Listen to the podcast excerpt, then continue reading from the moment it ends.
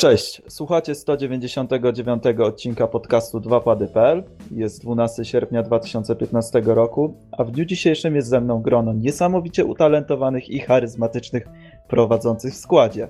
Bartłomiej Don Soto Mycyk. Halo, halo. I Adam Nox A15 Dębski. Witam wszystkich serdecznie. A w roli gospodarza programu dzisiaj ja, czyli Hubert Surfer Wiśniewski. Głównym tematem dzisiejszego podcastu będzie recenzja gry Metro Redux, czyli składanka odświeżonego Metro 2033 i Metro Last Light. Co nieco opowie nam o tym dzisiaj Don. Panowie, Hello. mam nadzieję, że... Hello! Mam nadzieję, panowie, że jesteście gotowi. Formuła programu nakazuje mi zadać standardowe pytanie. W co ostatnio gracie? Hmm, od kogo zaczynamy? Don, od ciebie może?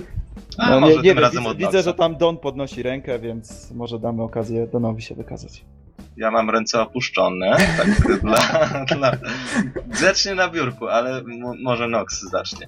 Jeżeli o mnie chodzi, to mieliśmy ostatnio odcinek o Gamescomie, więc nie zadawaliśmy tego naszego standardowego pytania. Mam wrażenie, że grałem trochę więcej niż pamiętam, że grałem. Na pewno pierwszy temat, który mieliśmy dzisiaj poruszyć, czyli Humble Bundle, jest w, tym zestawie obecnym do dostania Ace Combat Assault Horizon. To ze względu na tę grę składankę kupiłem i już zdążyłem ją skończyć. Gra nie jest długa, zajmuje 8 godzin. Nie będę może się o niej tutaj zbytnio rozpowiadał, bo mam zamiar ją zrecenzować. W każdym razie powiem tylko, że dobrze się przy niej bawiłem i faktycznie zapewniła mi sporo mm, fajnych wrażeń, sporo akcji i takiego e, bardziej arcade'owego podejścia do myśliwców, żeby tutaj nie użyć słowa symulatorów, tak? Do myśliwców i akcji powietrznej. Pod tym względem to, to trochę tak się czułem, jakbym grał w taki Top Gun od Japończyków. No ogólnie bardzo fajna rzecz. E, Chociaż słyszałem, że wielu fanów serii e, Ace Combat bardzo na nią psioczy, bo mm, padają argumenty w rodzaju, że to jest takie odejście serii od korzeni i pójście bardziej w stronę Call of Duty, ale ze względu na to, że ja tych wcześniejszych części nie ogrywałem, to mogę powiedzieć, że nie mam z czym porównać, tak, że podobało mi się po prostu to, co widziałem. A to nie jest bodajże pierwsza część w ogóle na PC-ty? E, Nie potrafię ci odpowiedzieć na to pytanie, ale nie zdziwiłoby mnie to. Chyba seria głównie na konsolach się ukazuje. Jedna z tych nowszych e, ukazała się bodajże jako ekskluzyw na Xboxa 360, nad czym ubolewam, bo w pewnym momencie chciałem właśnie zapoznać się z tą serią. I jak się dowiedziałem, że to jest ekskluzyw na Xboxa, to trochę mój zapał ochłonął. Nie za bardzo miałem jak po prostu dorwać się do tej części. A poprzednie chyba były na PlayStation 2 i, i inne tego typu. E, Z innych rzeczy, w które grałem, ha, tutaj może sobie jeszcze coś przypomnę. To Don, czy ty w coś ostatnio grałeś, czy... No, oczywiście, nawet przeszedłem, więc, więc O. tutaj jest to pewna nowość dla mnie, wiem, ale, ale jednak tak się stało. Najpierw powiem może o Dercie trzecim, którego właśnie miałem okazję ukończyć po około 211 czy 220 wyścigach, więc właściwie jestem, jestem już przygotowany do recenzji, ale jej dzisiaj nie będzie, będzie pewnie następnym razem albo przy innej okazji. Natomiast y, skończyłem też Metro Last Light wersji Redux, o której trochę opowiem. Tutaj może trochę sprostuję.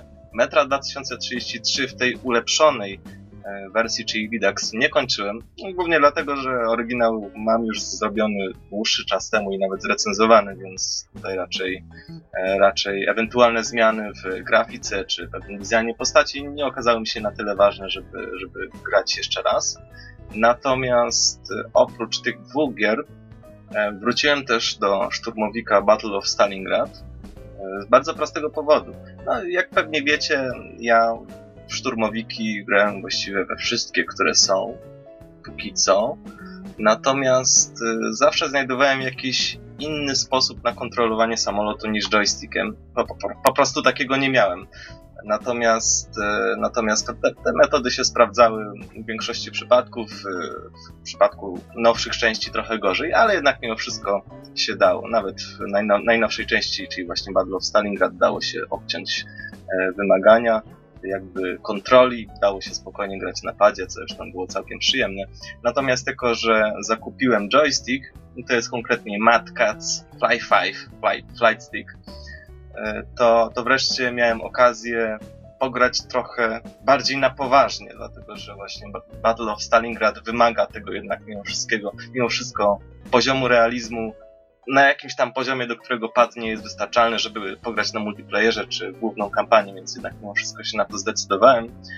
E, no i muszę powiedzieć, że, mm, że póki co gra się naprawdę bardzo fajnie. Oczywiście sama produkcja uczy cierpliwości, bo, bo nie, nie, tylko ważne jest, żeby, żeby móc opanować samolot e, i wykonywać wszystkie konieczne manewry bez wpadania w korkociągi inne przeciągnięcia, E, ale też, ale też trzeba, trzeba jakoś ten samolot tak ustabilizować, żeby trafić w cel, a samo wycelowanie w samolot przeciwnika też nie, jest, nie wyczerpuje sprawy, dlatego że jeśli leci pod innym kątem niż prosto względem nas, no to musimy strzelać z wyprzedzeniem, tak żeby te pociski w ogóle go trafiły, więc tutaj naprawdę, naprawdę gra uczy cierpliwości i chociaż znam te teorie, E, mniej więcej jak to powinno się robić, to jednak nie wszystko joystick jest dla mnie pewnym wyzwaniem, ale muszę się tutaj trochę nawet pochwalić, że wbiłem wczoraj na, na serwer multiplayerowy z 48 graczami, 64 jest maksymalnie z tego co wiem, jest to całkiem spora liczba,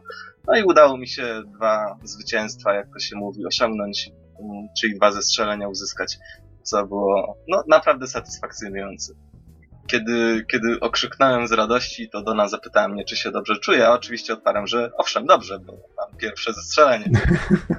a jeżeli ktoś chciałby właśnie polatać trochę e, samolotami czy myśliwcami i raczej nie przejmować się takimi symulacyjnymi rzeczami, to polecam właśnie Ace Combat. Pod tym względem nie trzeba myśleć właśnie o, o takich manewrach skomplikowanych czy tego typu rzeczach. No ale wrócimy jeszcze do tego. D dwa różne podejścia recenzji. do tematu. Tak. E, to są zupełnie inne rzeczy. E, Szturmowik zawsze był serią, która pozwalała wczuć się w rolę w rolę pilota, natomiast wiadomo, że, że do tego typu rzeczy jest zupełnie inne podejście i, i, zupełnie inny gameplay, natomiast jak najbardziej zręcznościówka to jest po prostu rzecz w stylu siadam i gram, bo na przykład, nie wiem, bo, bo może być fajnie i wtedy to wychodzi. No ale wiadomo, mhm. to są rzeczy dosyć oczywiste. Nie, no wiadomo, to jest tak samo jak z wyścigami, no porównaj sobie Need for Speed'a, jakieś Gran Turismo czy, czy Forza Motorsport, już nie wspominając o PC-owych symulatorach typu Assetto Corsa. E, dobra, to ja, ja może dodam mhm. tylko, że tutaj w Ace Combat też wczuwasz się w rolę konkretnego pilota, tylko że bardziej jak pilota z filmu akcji z Hollywood, więc to A, właśnie, na tak. tej zasadzie. E, dobra, w moim przypadku udało się dorwać kolekcję Rare Replay, czyli 30 gier od Rare. I jak wszystkie już sprawdziłeś? Mm, wiesz co, nie. Dosłownie udało mi się liznąć e, wierzchołek góry lodowej, bo mm, e, zagrałem chwilę w Battletoads i hmm, ta gra rzeczywiście jest trudna. E, na, nawet na samym początku już jest Nawet ciężko. grając samemu, nie mając towarzysza, który pomagając szkodzi. Nawet samemu tak. grając. Pograłem trochę w Conquera, Conquer Bad for Day i Tutaj przyznam się szczerze, że dosyć mocno się zawiodłem. To znaczy, e, poczucie humoru w większości przypadków mi się podoba, chociaż są też skrajne przypadki, gdzie e, miałem taką misję, gdzie musiałem łapać e, serki żółte z oczkami, które piszczały, jak się je chwytało. I dałem, dawałem je pewnej myszy, która je zjadała po prostu przed moimi oczami i po kilku takich nakarmieniach ta mysza wybuchła, więc... Yy, i, te, i, i, wiesz, i to nie, nie w kreskówkowym stylu wybuchła, ona po prostu rozpadła się na krwawe kawałki. Więc takie to... a little bit disturbing mi się to wydało. Yy, trochę, trochę dziwne. W takim razie nie zalecam grania tobie w, w Little Inferno, chociaż tam akurat y, nie było gor, tylko całość płonęła i, i jakby eksplodowała w sposób kreskówkowy, chociaż jakieś różne, e, różne potrawy, kubki z kawą, czy nawet jakieś, jakieś kawałki mięsne potrafiły krzyczeć, kiedy się zajmowały płomieniami, ale do, Little, Little Inferno to jest taka dosyć specyficzna produkcja, zresztą którą miałem okazję recenzować. Bo Conker to jest ogólnie gra o wiewiórce, która wraca pijana do domu, tak? Dobrze tak, pamiętam? E, znaczy właściwie e, tak, o, o, to chodzi, że wychodzi z baru późnym wieczorem, no i zaczynają się e, dziać dziwne rzeczy i niestety nie trafia do domu, więc przeżywamy różne historie właśnie tej skacowanej wiewiórki. No to która... teraz chyba wiemy skąd się biorą ci wszyscy, te wszystkie wiewiórki w izbach wytrzeźwień. Tak, która, która w ciągu jednego dnia e, zasiada na tronie. E, więc e, początek gry jest o tym, że Conker siedzi na tronie. Wokół są różne inne postacie kreskówkowe i zaczyna opowiadać o tym, o, zdziwiliście się, że siedzę na tronie? No to pozwólcie, że wam opowiem długą historię. Historia zaczęła się wczoraj, nie? No i to jest właśnie po, początek naszej gry, gdzie, gdzie pijany konker najpierw, brzydko mówiąc, zżyga przed wejściem do pubu, a później właśnie mamy okazję nim sterować yy, i i przeżywać różne bardzo ciekawe historie. Na razie mówię, dopiero może ze dwie godzinki pograłem. Yy, niestety mechanicznie trochę gra mi się nie podoba. Jest E, mam wrażenie, że wszystko jest takie na swój sposób śliskie. Ciężko jest skoczyć i utrzymać się na jakiejś platformie. E, z drugiej strony Conker nie ma żadnej umiejętności chwytania się krawędzi, przez co możesz odrobinkę y, przeskoczyć obok platformy i już z niej spadniesz, a nie tak jak w innych grach platformowych, gdzie przeważnie postacie mają możliwość łapania się. No ale to tak, to tak szybko słowem o, o do którego jeszcze zapewne wrócę, bo chcę dać szansę tej grze. Za to bardzo miłym zaskoczeniem jest Banjo-Kazooie. Tutaj, mm, o ile gra mi się troszeczkę mniej y, samym klimatem podoba, bo jest taka dosyć dziecinna, chociaż też ma swój taki pazur i, i takie troszeczkę ostrzejsze poczucie humoru, y, a tak mechanicznie jest naprawdę jak na razie super, więc to jest jak na razie najmocniejszy punkt tej składanki. No i zobaczymy. Może, może uda mi się przebrnąć przez y, kilka gier, to wtedy chętnie opowiem. Aczkolwiek cena jest naprawdę dobra. Za 90 parę złotych w Polsce można to kupić y, y, nową pudełkową wersję. Zresztą w takiej samej cenie jest na Xbox Live. Dostajemy 30 gier. Wiadomo, że tam około chyba 8 czy 10 to są gry z czasów jeszcze 8-bitowych, ale inne nowsze produkcje też są, też są fajne. No dobra, E, skoro jeden stały punkt programu mamy za sobą, proponuję, żebyśmy przeszli do kolejnego, czyli newsów. Panowie, a, a jeszcze, jeszcze nim przejdziemy mm. do newsów, powiedzcie mi, czy nie czujecie tej presji? Nagrywamy 199 odcinek. Za tydzień będziemy nagrywać dwusetny. Boom! Co my zrobimy właściwie? Czy, czy mamy jakieś pomysły? Jakieś, nie wiem, zapowiedzi? Zrobimy tort. O, ale tort jest kłamstwem, wiesz o tym. O, jak się super zrobiło. Dlatego nie będziemy musieli go piesnąć. To jest bardzo logiczne rozwiązanie. Wydało się za szybko. Ale tak Czyli tylko przy... mówiąc krótko, e, nie napracujemy się, a i tak zostaniemy okrzyknięci za naprawdę bardzo pomysłowych.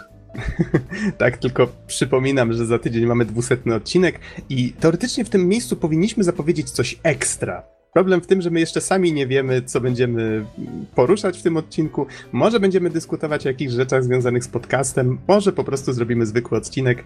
Zobaczymy. Nie chcemy wam robić smaka na nic szczególnego. Ja jeszcze myślę, będziemy się nad tym zastanawiać. Będzie myślę, bardzo szczególnie, zapraszamy. myślę, że to nawet jest lepiej, że, że teraz jeszcze niczego nie zapowiadamy. Zostawiamy takie, wiecie, budujemy napięcie, co się stanie, co, co zorganizujemy. Ale tak szczerze powiedziawszy, wypowiadając moją opinię całkowicie osobistą, na temat y, różnych specjalnych odcinków i tak dalej.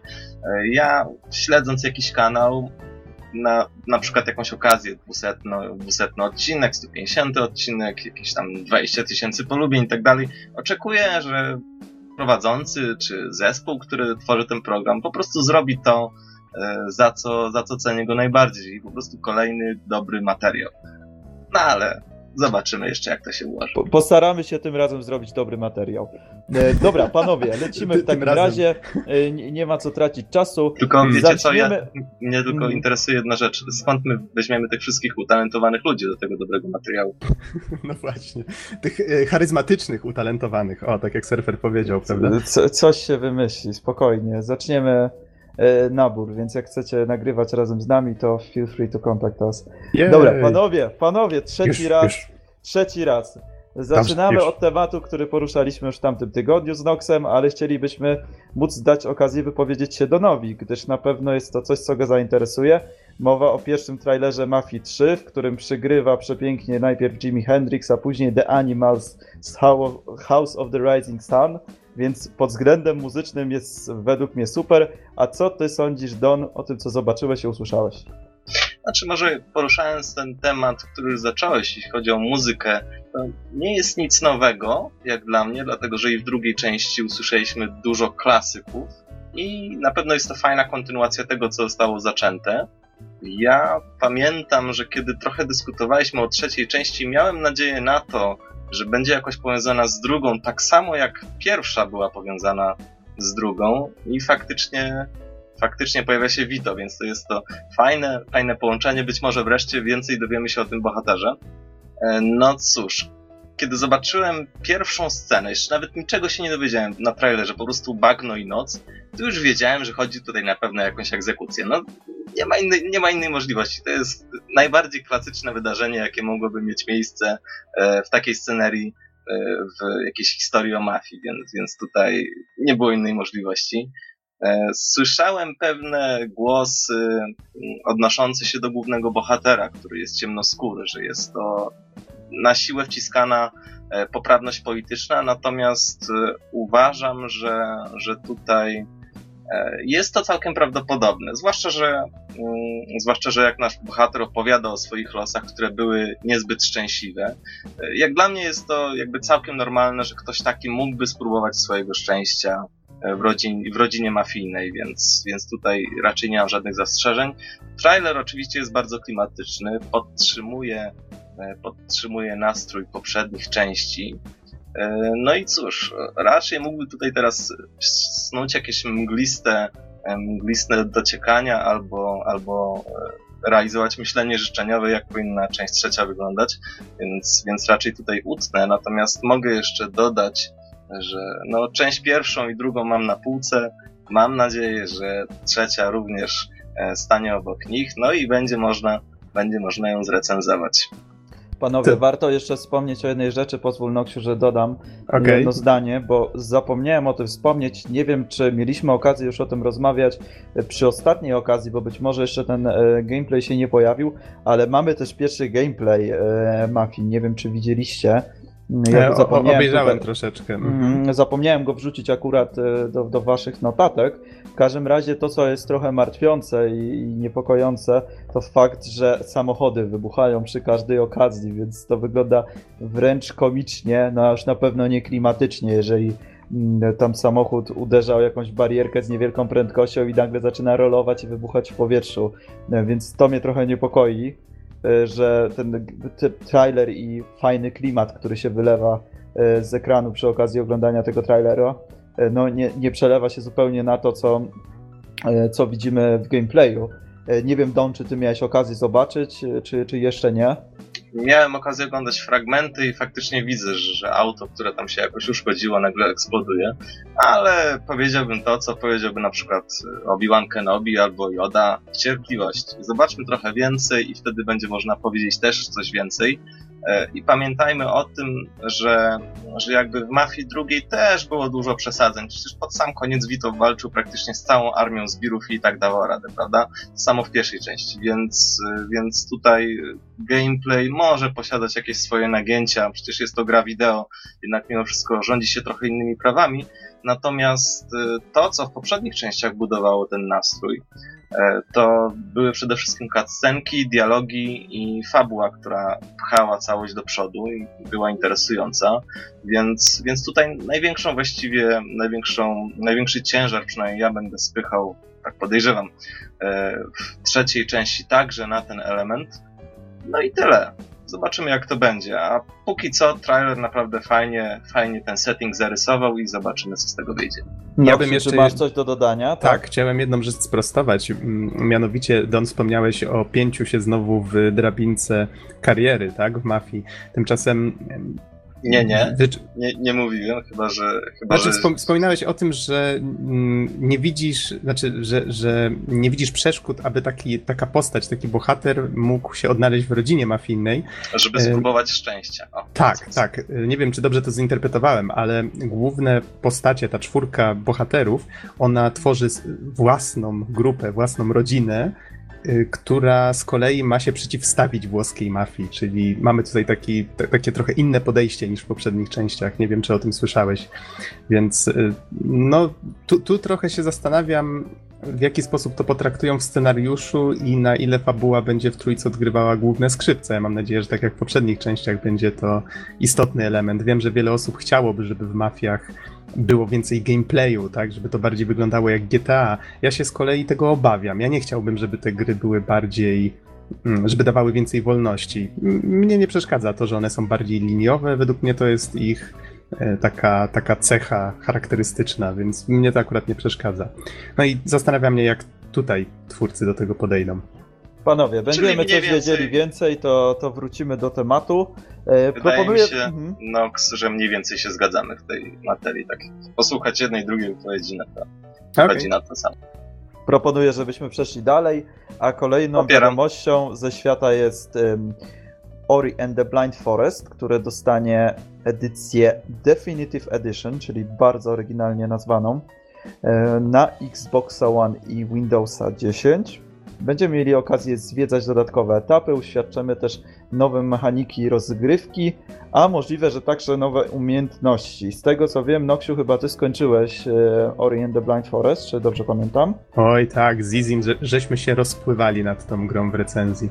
Tak, więc jest to bardzo piękna przygoda, bardzo fajnym stylu, e, chwytająca za serce od samego początku. Może tu nie będę za mocno spoilerował, ale jest taka bardzo ckliwa więc fajnie, że będziemy mogli powrócić do tego świata. Na razie w sumie niewiele wiemy na temat tego dodatku.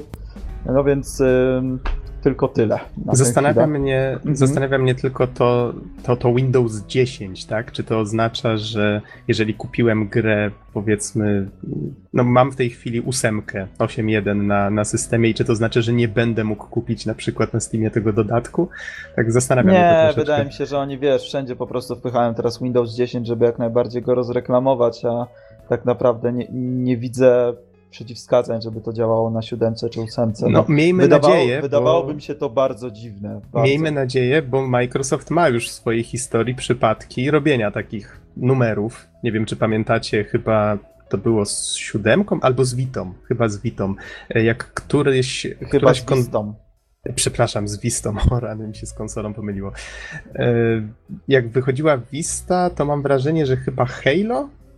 Konwersję Halo któregoś bodajże dwójki. E, nie dam sobie głowy uciąć za to, ale tak, tak jakoś pamiętam, że było coś takiego. Wydaje że... mi się, że chyba jedynka była odświeżona, ale też e, sobie ręki uciąć nie dam, więc e, było coś takiego. Było tak, coś takiego, już nie pamiętam szczegółów, ale faktycznie Microsoft już odwalił taki numer, że gra powinna działać bez problemu na poprzednich systemach, ale została sztucznie zablokowana na, na kolejny. No mam nadzieję, że się nauczyli na błędach i że nie zrobią czegoś takiego. No oczywiście, razem. zobaczymy, wiesz, wydaje mi się, że też e, tutaj Microsoft w tym momencie stara się dbać jednak o taki dobry PR i e, stara się robić ciągle ukłony jakieś strony graczy właśnie przy okazji Xboxa One i i Windowsa 10 i raczej starają się odejść od tego, co prezentował Don Matrick, czyli poprzedni szef e, Xboxa, który raczej starał się wpychać na siłę wszędzie Kinecta, czy połączenie z siecią, które musiało być, gdzie, gdzie Xbox One miał być zawsze połączony z siecią i tak dalej, więc oni odeszli od tego typu pomysłów widzisz, starają się coraz bardziej jakoś tak e, skłonić do siebie graczy, no bo wiadomo, że e, przegrywają z PlayStation 4 dosyć mocno wyścig sprzedaży, więc e, wydaje mi się, że to by był strzał w stopę. No ale zobaczymy. Mhm. To jeszcze dodam, mhm. że ten dodatek ma dla osób, które już posiadają grę, ma być sprzedawany za jakąś symboliczną kwotę. Nie, nie jest jeszcze znana ta symboliczna kwota. Nie 40 dolarów. Niemniej nie będzie on darmowy, tak? E, ja na pewno zagram. Jestem jak najbardziej na tak, na dodanie jakichś tam rzeczy do gry, czy usprawnienia niektórych elementów, które krytykowałem w recenzji. Zresztą wiele ich nie było, co prawda, w grę i tak warto zagrać, więc polecam. Może w tej chwili warto troszeczkę poczekać już na, na tą edycję. E, Definitive. Definitive, tak. Tak, e, no i teraz kolejna wiadomość, która ucieszy na pewno fanów e, japońskich klasycznych horrorów. I tutaj na pewno bardzo skaleczę nazwisko tego pana. E, Yoshiaki Hirabayashi, czyli producent Resident Evil HD, z tego co wiem bardzo dobrze przyjętej odświeżonej wersji Resident Evil w HD zapowiedział, że robią pełnoprawny remake Resident Evil 2. E, nie wiem, panowie, czy mieliście okazję pograć troszeczkę więcej w Residenta 2. Ja miałem okazję zagrać zapewne jakieś 15 lat temu, więc niewiele pamiętam, ale z tego co wiem, to e, mechanika gry jest dosyć sztywna i z tego co wiem, e, ta mechanika też powodowała, że gra stała się miała odpowiednią dynamikę. To znaczy, bohater, o ile dobrze pamiętam, nie mógł e, w czasie strzelania chodzić, co za tym idzie, te potwory były takie wolne i tak dalej. Na przykład jak odeszli w nowych częściach Residenta od tego i dodali możliwość chodzenia w czasie strzelania, to automatycznie potwory stały się też szybsze i zrobiła się z tego trochę, trochę e, zwykła strzelanka. Więc temat bardzo śliski, bo gra uwielbiana przez fanów, no i ciekawe, co z tego wyjdzie. Czy macie panowie jakieś swoje spostrzeżenia na ten temat? Interesujące jest to, co mówisz właśnie o tym poruszaniu się, bo wielu krytyków i fanów nawet już w pewnym momencie zaczynało mówić, że to jest e, takie bardzo staroszkolne rozwiązanie, archaiczne wręcz. I... Tak, więc pytanie teraz, w jakim kierunku musieliby pójść, żeby zadowolić fanów? I to jest oczywiście pytanie, na które nie ma odpowiedzi, ale tak. możemy sobie e, pogdybać, że mhm. gdyby e, zostali z tą starą mechaniką, to zaraz by powiedzieli choroba jasna, mamy 2015 rok, że gra wyjdzie pewnie w 2017, a tutaj nie ma możliwości poruszania się w czasie strzelania, że co to ma być? I młodsi gracze tym bardziej by na pewno bardzo mocno obrzucili błotem albo i czymś innym. E, Myślę, gorszym. że gdyby na przykład poszli w drugą mhm. stronę i przeprowadzili modernizację gameplayu, to wtedy sentymentalni gracze po prostu położyliby się na podłodze i zaczęli krzyczeć, tupać i wrzeszczeć, że musi być tak samo, no inaczej nie jest dobrze. Właśnie o to chodzi. To jest tak samo śliski temat jak przy okazji Final Fantasy VII i remake'u, gdzie y, czytając fora widzimy, gdzie połowa ludzi mówi, że musi zostać taki system walki jak był. Możecie zmienić wszystko, ale system walki musi pozostać turowy i tak dalej a druga połowa nie, niech będzie taka walka jak w Advent Children i tak dalej. I nie da się zadowolić, po prostu nie ma opcji, żeby zadowolić. Niektórzy ludzie są zbyt, no nie chcę tutaj powiedzieć ograniczeni umysłowo, chociaż ograniczają się sami, właśnie blokując sobie jakieś inne możliwości i chęć poznania innego podejścia do tematu, bo chcieliby, żeby tak, a nie inaczej było, jak oni sobie wyobrażają i tylko ta wersja jest dobra. No, Więc wydaje mi się, że tutaj... Uży, użyłeś trochę się, że... ostrego określenia, ale wiem o co ci chodzi, po prostu o to, że niektórzy nie są zbyt otwarci na zmiany. Tak, zamykają się po prostu na inne podejście, wiesz, to nawet nie chodzi na zmiany, bo ci, którzy y, są za zmianami, właśnie są bardzo tacy zamknięci na to, że może jednak część elementów pozostać tak jak była, więc... Y, tak zwany robię... obóz reformatorski. Więc robienie tego typu remake'ów jest z jednej strony fajne, no bo ludzie tacy, którzy nie mieli okazji pograć albo chcieliby powrócić do starych, dobrych czasów, ale w troszeczkę odświeżonej formie, mogą sobie do tego wrócić, a z drugiej strony wiadomo, że w jakiś sposób nam to zniszczy ten, y, ten obraz gry, którą mieliśmy z dzieciństwa. A, tak Sefer, więc... że, że, tak ci przerwę brutalnie. E, a wracając do rezydenta dwójki, e, bo tutaj z naszej trójki mam wrażenie, że jesteś jedyną osobą, która miała z tą grą styczność. Ja na przykład grałem troszeczkę w jedynkę i grałem troszeczkę w trójkę. Ani jednej, ani drugiej tej gry nie skończyłem. Dopiero tak od czwórki włącznie w górę e, zacząłem się serią bardziej interesować. Może kiedyś to nadrobię. Niemniej jeżeli chodzi o Residenta 2, wiem, że w przypadku jedynki i tej wersji HD oni poddrasowali jakoś bodajże wersję, która już wyszła kiedyś na GameCube'a. Tak, nie Chyba jestem, tak, tak. Nie jestem pewien. Mi się wydaje, że to była wersja na, Games, na GameCube'a. Aha, i powiedz mi, czy w tym przypadku też mają jakiś materiał już, bo, bo, ta seria ogólnie jest znana z tego, że miała już remake, remake'u, remake'u, nie jednej gry, ale czy w tym przypadku też tak jest, czy tu muszą od zera robić coś tak Zupełnie magicznie? nie jestem w temacie tej serii. Okay. Powiem ci, że zupełnie nigdy mi nie podpasowała, nigdy mnie nie interesowała żadna część tej gry. Jedyne, co może tak kiedyś myślałem, że chętnie bym zagrał w Resident Evil 4, który jest tak bardzo falony, ale generalnie zawsze byłem bardziej za Silent Hillem e, w tych klimatach, więc zupełnie nie mam pojęcia, nie jestem przygotowany do tego. No wiesz, teoretycznie, teoretycznie dwie, dwa różne gatunki wręcz. Tu mamy survival horror, tak? Mniej skupiony na straszeniu, bardziej na takim zarządzaniu zasobami, żeby przeżyć w jakimś nieprzyjaznym środowisku. W tym przypadku w jakimś, powiedzmy, w jedynce to była Mm, rezydencja opanowana przez zombie, coś, coś w tym rodzaju. E, w dwójce i w trójce już Raccoon City. E, z kolei w Silent Hillu mamy taki bardziej horror, trochę psychologiczny i pod, No, no i właśnie to mi, się, właśnie to mi się bardziej podobało, zdecydowanie. Mm -hmm. Wiesz, ja uważam, że akurat gatunek jest podobny, no ale to już, to już takie nasze dywagacje możemy zostawić na kiedy indziej. Chciałbym, żebyśmy przeszli może już dalej, nie, jeżeli nie mamy nic do dodania, bo zupełnie nie mamy pojęcia na temat serii, jak widać, więc e, zapewne no, ludzie, bez którzy są, ludzie, którzy są zainteresowani, zapewne wiedzą dużo więcej od nas i, i sobie sami to czytają. E, Jeżeli jeszcze nie, nie wiedzieli o tym, że będzie ten e, remake, ludzie, których to nie interesuje, zapewne i tak nie zainteresuje ta wiadomość, ale możemy następnym razem o tym porozmawiać. To ja tylko, No, to ja tylko mhm. dodam a propos czwórki, bo ją poleciłeś, że to też jest śliski temat, bo wielu fanom się nie spodobała, ale osobiście mogę też dołączyć do tego polecenia, jeżeli macie z kim grać w koopie. Gra jest rewelacyjna, jeżeli gra się z kimś na jednej kanapie, więc pod tym względem jak najbardziej warto spróbować. Dobra, przechodzimy do kącika bardziej technologicznego.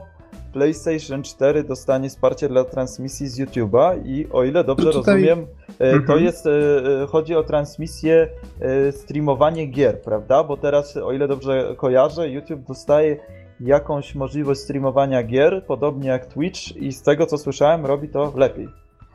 E, czy, czy lepiej, czy gorzej, tego jeszcze nie wiemy, ale ja mam nadzieję, że YouTube się rozkręci właśnie jako taka konkurencja dla Twitcha. Ja miałem okazję już na Innerworldzie, tutaj tę kryptoreklamę wrzucę, niech będzie, e, popracować troszeczkę z tym nagrywaniem gameplayu z PS4 na Twitchu. Przy okazji, jak graliśmy w Bloodborne'a, to pamiętam surfer, że z tobą I Final Fantasy Type Zero. tak, tak, dokładnie. W te dwie gry graliśmy, próbowaliśmy zgrywać ten gameplay i pamiętam, że później chciałem przerzucić na YouTube, bo jest taka opcja, przerzucić na YouTube albo ściągnąć ten filmik i miałem z tym bardzo, bardzo dużo problemów.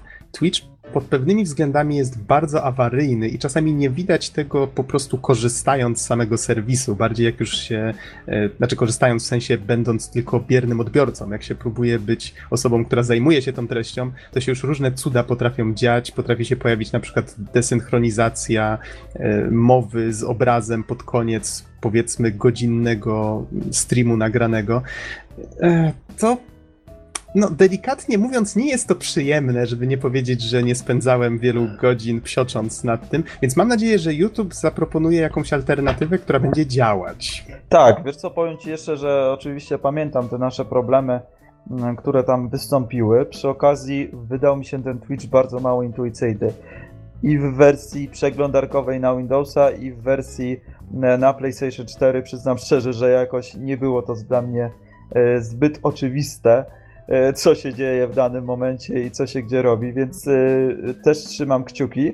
Przy okazji jeszcze wspomnę, że trwają właśnie beta testy nowej wersji systemu PlayStation 4, wersji 3.0, e, więc em, będziemy mieli jakieś nowe aktualizacje. Na razie jeszcze nie wiemy o tym zbyt dużo. Aktualna wersja to jest 2, tam z jakimś haczkiem o podtytule Masamune. Przy To- czym trzeba jeszcze Mhm. pamiętać, że to o czym mówimy, czyli te, to zintegrowanie mm, streamingu na YouTube'a z systemem konsoli, to są jeszcze informacje z nieoficjalnych źródeł, tak? Wypłynęły jakieś tam dokumenty, więc póki co nie należy tego traktować jako stuprocentowy pewnik. Dokładnie. No i na koniec e, z newsów takich bardziej około technologicznych, już nie związanych z grami, e, Google reformuje strukturę firmy i zmienia się w alfabet. Co brzmi, co brzmi, przyznacie sami, dość zabawnie.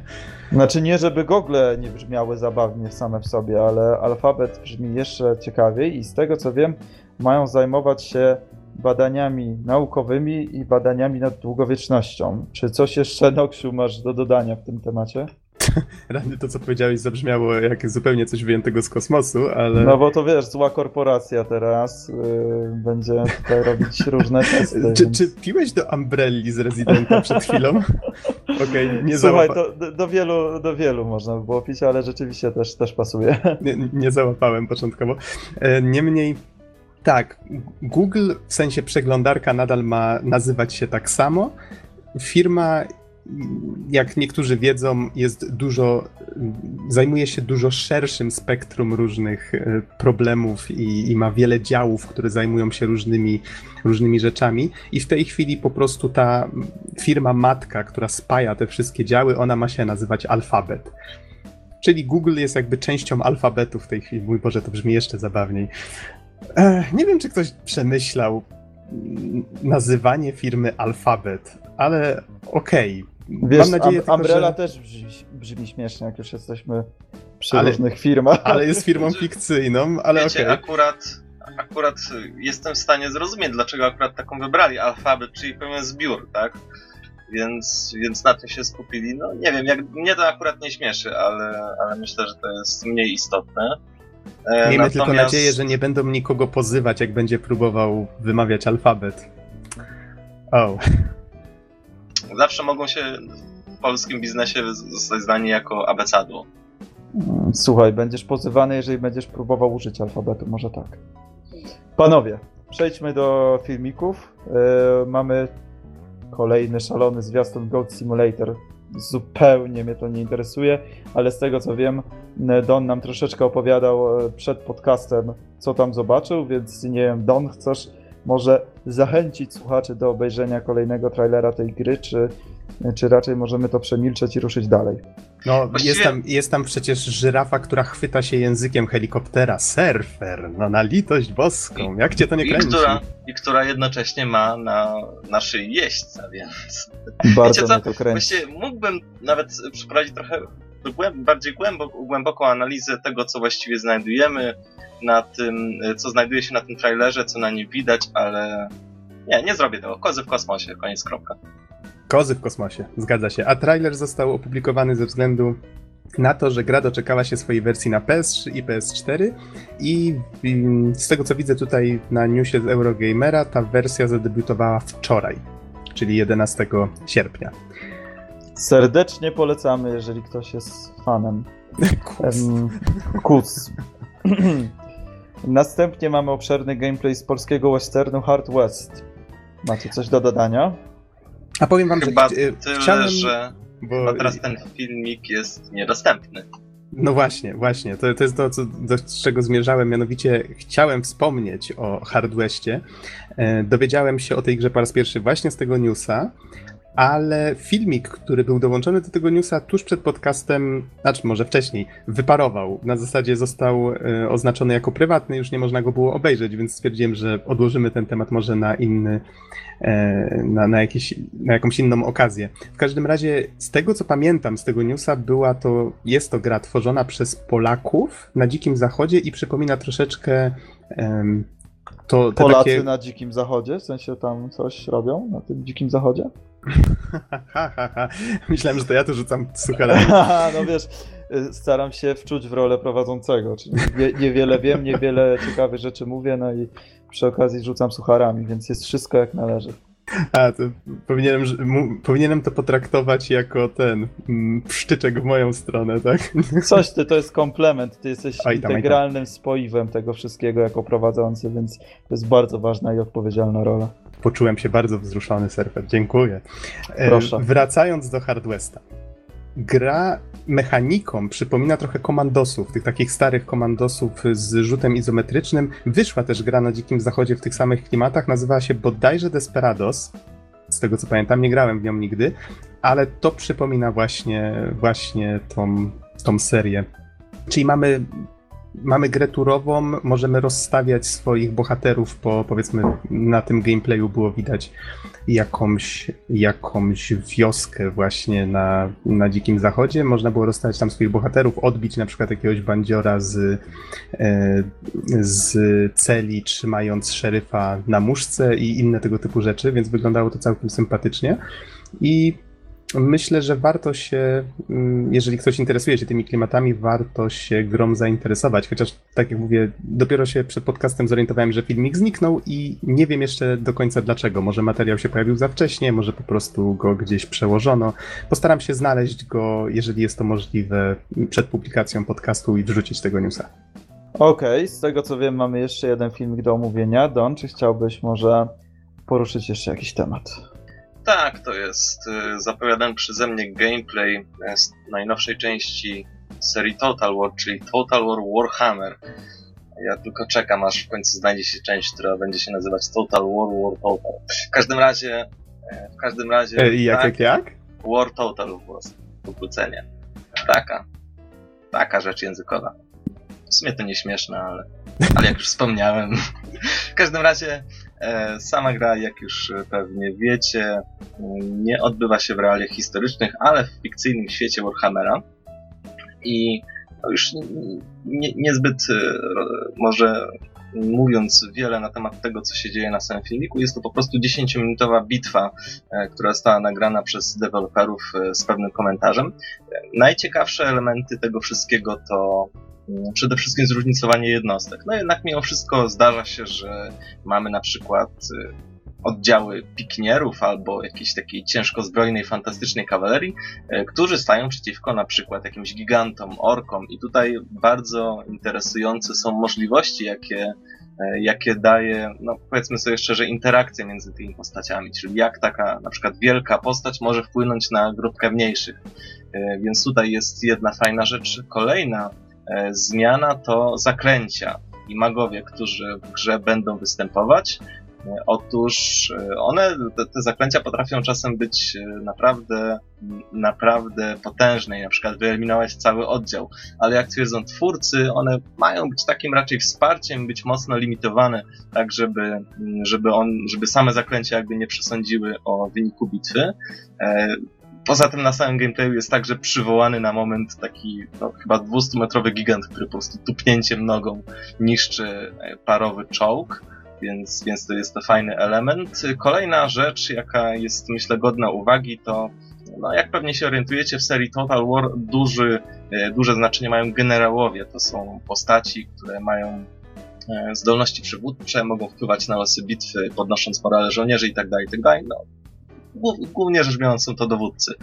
E, I, i tutaj mm, Klasycznie oni oczywiście na polu bitwy muszą być, ich policja ma znaczenie i wpływa na morale żołnierzy, natomiast tutaj e, oni dodatkowo są w stanie walczyć. Są w stanie walczyć aktywnie i robią to bardzo dobrze, więc to jest kolejna zmiana, dzięki której właśnie te specjalne postaci będą mogły aktywnie wpływać na to, na to co się dzieje na, na polu bitwy. Wcześniej, jak mówię, te postaci dalej były na, tej, na tym polu, e, miały nawet e, bardzo często dosyć mocną obstawę, ale, ale jednak mimo wszystko nigdy nie, nie opłacało się, albo bardzo rzadko opłacało się wysyłać ich do boju, dlatego że utrata takiej postaci jest, jest dosyć bolesna i może nawet przesądzić o, o załamaniu się morale armii, jeśli sytuacja jest krytyczna, więc y, to są te zmiany. Film dla odmiany jest y, faktycznym nagraniem bitwy, a nie wyrenderowaniem, tak jak poprzednio, o którym mówiłem, więc myślę, że to jest dosyć istotna, y, istotny szczegół. Oczywiście pewne elementy dalej, dalej są E, dalej są jeszcze dosyć robocze, co przyznają sami twórcy, ale no cóż, myślę, że fajni Total War e, wiedzą czego się spodziewać i miejmy nadzieję, że dostaną to, czego właśnie chcą. Okej, okay, no dobra, to sądzę, że tym wszystkim możemy zakończyć e, naszą sekcję newsową i możemy przejść do dania głównego, które zaserwuje dzisiaj Don. Opowiesz nam co nieco o odświeżonej wersji Metro Last Light, o ile dobrze pamiętam nazwę. Tak, zgadza się. Nie, nie chcę wiecie przekręcić. Co, mhm. Jeszcze taką ciekawostkę może przytoczę. Rzadko nam się zdarza nagrywać mając już przygotowaną okładkę, ale ze względu na to, że Bizon, który, jeżeli ktoś słucha nas od niedawna, to przypomnę albo uświadomię, że... Jeżeli e... ktoś jeszcze pamięta tego. Bizona nie było już od jakiegoś czasu na, na podcaście, może wróci, jak będzie miał troszeczkę lepsze warunki i trochę więcej czasu do nagrywania, ale on bez przerwy, tydzień w tydzień, dzielnie tworzy dla nas okładki, więc I tutaj... jest z nami, jest z nami duchem oczywiście w czasie nagrywania. I okładką, tak. Więc y, dziękujemy, tak. Wszyscy, I... wszyscy razem dziękujemy Bizonowi za jego wsparcie i za to, że jest tą no, osobą, która nie wychodzi na front tego wszystkiego i tutaj nie gwiazdoży, tylko jest tym cichym bohaterem, bez którego to wszystko nie mogłoby się udać. Jak się nazywało takiego gościa w, yy, jak ta gra się nazywała? Wsparcie Brutal, artyleryjskie. Brutal Legend. To był Rowdy, tak? Osoba, która jest zawsze y, ten, za sceną gdzieś tam, jak tylko jest potrzebny, to wtedy interweniuje. Ale już pomijając to, chciałem powiedzieć tylko, że ze względu na urlop Bizon przygotował nam okładkę wcześniej, więc niezależnie od tego, co by się teraz nie działo, i tak musimy mówić o metro, bo po prostu mamy je na okładce. No chyba, że nagle zaczniemy mówić na jakiś zupełnie inny temat i... I wyedytujemy w Paincie. Wracając do dodatków do Simsa 4, Simsów 4. Tak, na przykład. A już raz nam się zdarzyło y, malować po okładce z poprzedniego tego, jak Bizona nie było. Dobrze, panowie, bez przeciągania dłuższego gadania o tak, tak, tak. okładkach i innych tego typu pierdołach, to odłożymy na dwusetkę. Tego, co najważniejsze. Don, co chciałbyś nam powiedzieć o odświeżonym metro? Właściwie to nic. Bye bye. Dziękujemy to... bardzo, słuchaliście 199 odcinka Dwóch Padów. A co, co z naszą okładką? Dobra, panowie, to najpierw ja przytoczę parę e, informacji Ale dzisiaj to mamy noc sucharów, to chyba możemy wytłumaczyć tym, że jest 36 stopni. E, tak, ja, e... też się, ja też się właśnie rozpuszczam. Pozwoliłem sobie na otworzenie okna w pokoju. Dobrze, że nikogo tu ze mną dzisiaj nie ma, bo oberwałbym butem pewnie albo coś. Wracając do Metro Last Light. E, tak, przede wszystkim Wyszła składanka, tutaj Don poprawiaj mnie tylko jak coś źle powiem, wyszła składanka i pierwszego metro, które się nazywa Metro 2033, które już kiedyś recenzowaliśmy. Ta gra ukazała się pierwotnie z tego co widzę o rany, to był 2010, czyli już całkiem dawno temu. E, z kolei Metro Last Light ukazał się w 2013 i potem pojawiła się składanka, która się nazywa Metro Redux i to jest składanka obu tych gier. One są poddrasowane e, graficznie. I nie, nie, nie wiem, tylko. Czy... Okej, okay, to. E, jak, jak mówiłem już wcześniej na podcaście, nie pamiętam mm -hmm. jaki, przy jakiego okazji, chyba przy pierwszych wrażeniach do Last Flight, ale to też z kolei było dosyć dawno.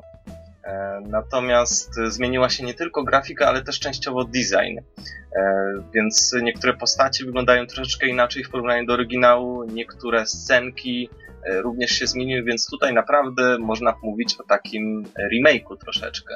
Więc, więc włożono tutaj na pewno więcej wysiłku w to, żeby, żeby pewne rzeczy unowocześnić, ale też po prostu poprawić.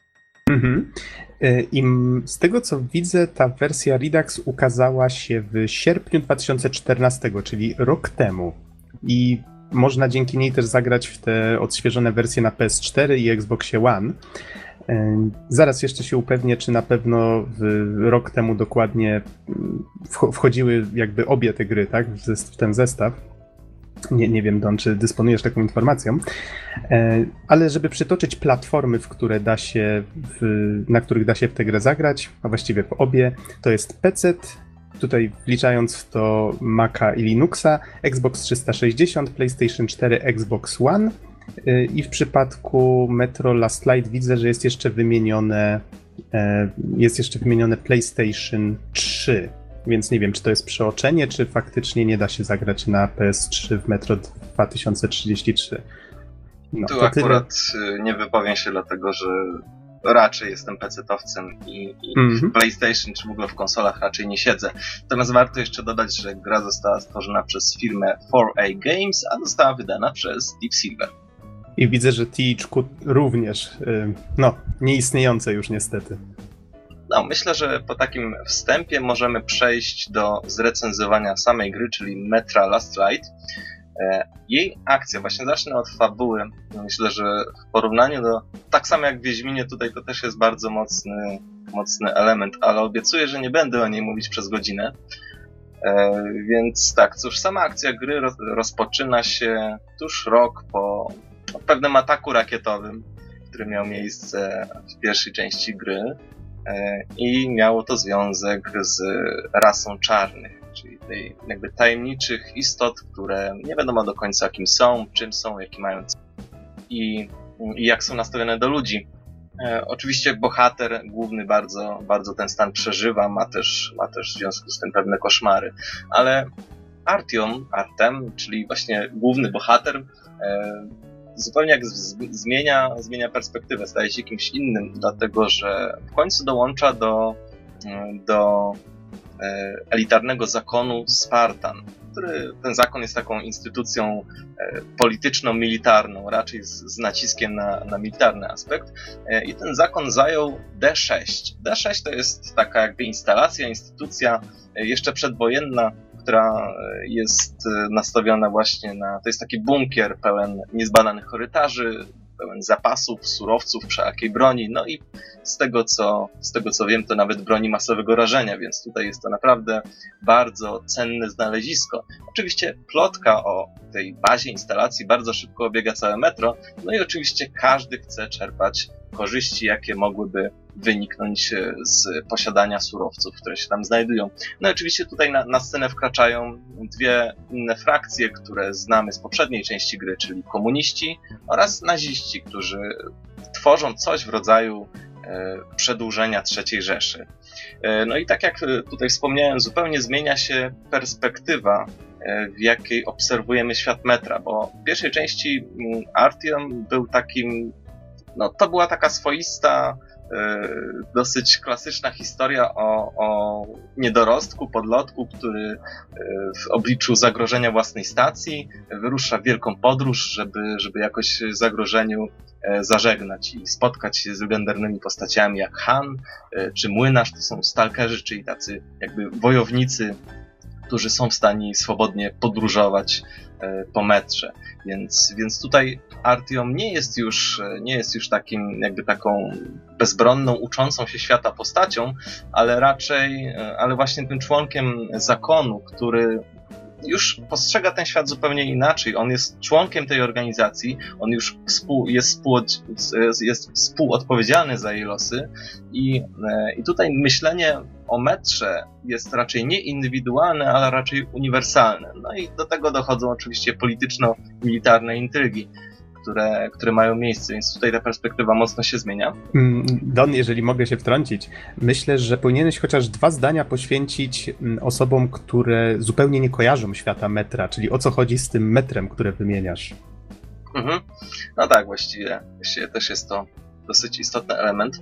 Otóż y, według, y, według uniwersum metra wybuchła wojna, wojna atomowa, która jakby zakończyła istnienie świata, e, którego znamy teraz. E, w metrze 2033 e, mówiło się, że katastrofa nastąpiła 20 lat temu, czyli w momencie, kiedy Artem był chyba bardzo, bardzo młody i, w związku z, z promieniowaniem i bestiami, które się zrodziły jako jego konsekwencja, mieszkańcy metra inaczej, ludność Moskwy skryła się w metrze, a przynajmniej ta drobna część, której się to udało. E, I tam, tam jakby próbuje kontynuować e, cywilizację człowieka, ale wiadomo, że tunele metra nie są najlepszym do tego miejscem, a do tego dochodzą właśnie jakieś różne konflikty e, społeczne czy nawet polityczne, tak jak tutaj wspomniałem już o frakcjach komunistów i nazistów, więc, więc tutaj metro, metro moskiewskie oczywiście faktycznie ono momentami jest na 30 metrów w głąb, wykopane i służy jako taki schron atomowy i ono właśnie jest jakby tym głównym miejscem dziania się akcji. Jak się okazuje, jest też trochę po części bohaterem tej opowieści, ale o tym troszeczkę później, więc, więc tutaj już podsumowując ten element, bohater jako członek zakonu inaczej patrzy na, na całe to metro, na całą sytuację społeczną i polityczną wręcz e, niż w pierwszej części. W pierwszej części właściwie polityka nie istniała, ona była gdzieś bardzo daleko. Ważne były jego indywidualne przeżycia. Dobrze, Dona, powiedz mi jedną rzecz. E, powiedzmy, mm, jeżeli jest jakaś osoba, która chciałaby zagrać w tę serię, ale sam klimat czy fabuła, o której wspomniałeś, nie do końca wam przekonuje, co jeszcze mógłby przekonać do zagrania w tę grę? Czy jakieś są elementy gameplayowe, które są wyjątkowe dla tej serii? Czy mamy do dyspozycji jakieś mega ciekawe bronie, czy umiejętności i tak dalej? Czym, czym ta gra gameplayowo różni się, nie wiem, od takiego Call of Duty czy, czy innych strzelanek? Znaczy, wiesz co, akurat e, tak się składa, że jeszcze na, na dobre fabuły nie zacząłem omawiać, a gameplay tym, tym bardziej jeszcze jest, jeszcze jest odłożony w tej recenzji, więc myślę, że, e, że na te pytania będzie odpowiedź w dalszym ciągu, ale też, też jakoś będę prowadził e, go tak, żeby uwzględnić je. Więc, więc wracając jeszcze do, do tego, co właściwie się w samej grze dzieje, otóż wspomniałem o tej katastrofie, ataku rakietowym, w której zniszczona została osada czarnych, klasy istot. E, no i cóż, okazuje się, że jeden z nich, jeden z cieni, młody osobnik, przeżył. Artem jako członek zakonu wraz e, ze snajperką, ale nie bronią, ale kobietą snajperem, zostaje wysłany z misją ubicia gada. Oczywiście samo podejście Artema do misji jest dosyć niejasne i ja raczej grałem w nią z myślą o tym, żeby jakoś poznać tego cienia, zobaczyć co, co się dzieje, nawiązać jakiś kontakt, a nie po to, żeby go zabić. E, co zresztą jest też podkreślone przez Hana, który właśnie wierzy w różne jakieś takie niezwykłe elementy dotyczące metra i raczej jest na troszeczkę innym poziomie niż, e, niż jakby wulgarnie przyziemni ludzi, ludzie, tak, żeby to tak ująć. E, no i cóż, misja niestety się nie udaje. To jest sam początek gry, więc, więc tutaj nie będzie, nie będzie to niespodzianką, ani żadnym tym bardziej spoilerem. I, I Arten zostaje porwany przez nazistów. E, tak oczywiście rozpoczyna się jego podróż przez metro, e, która, który jakby głównym, jednym z głównych e, motorów jest właśnie podążanie za cieniem, próba odnalezienia go i dokończenia tej misji, która została po prostu zawalona na samym początku.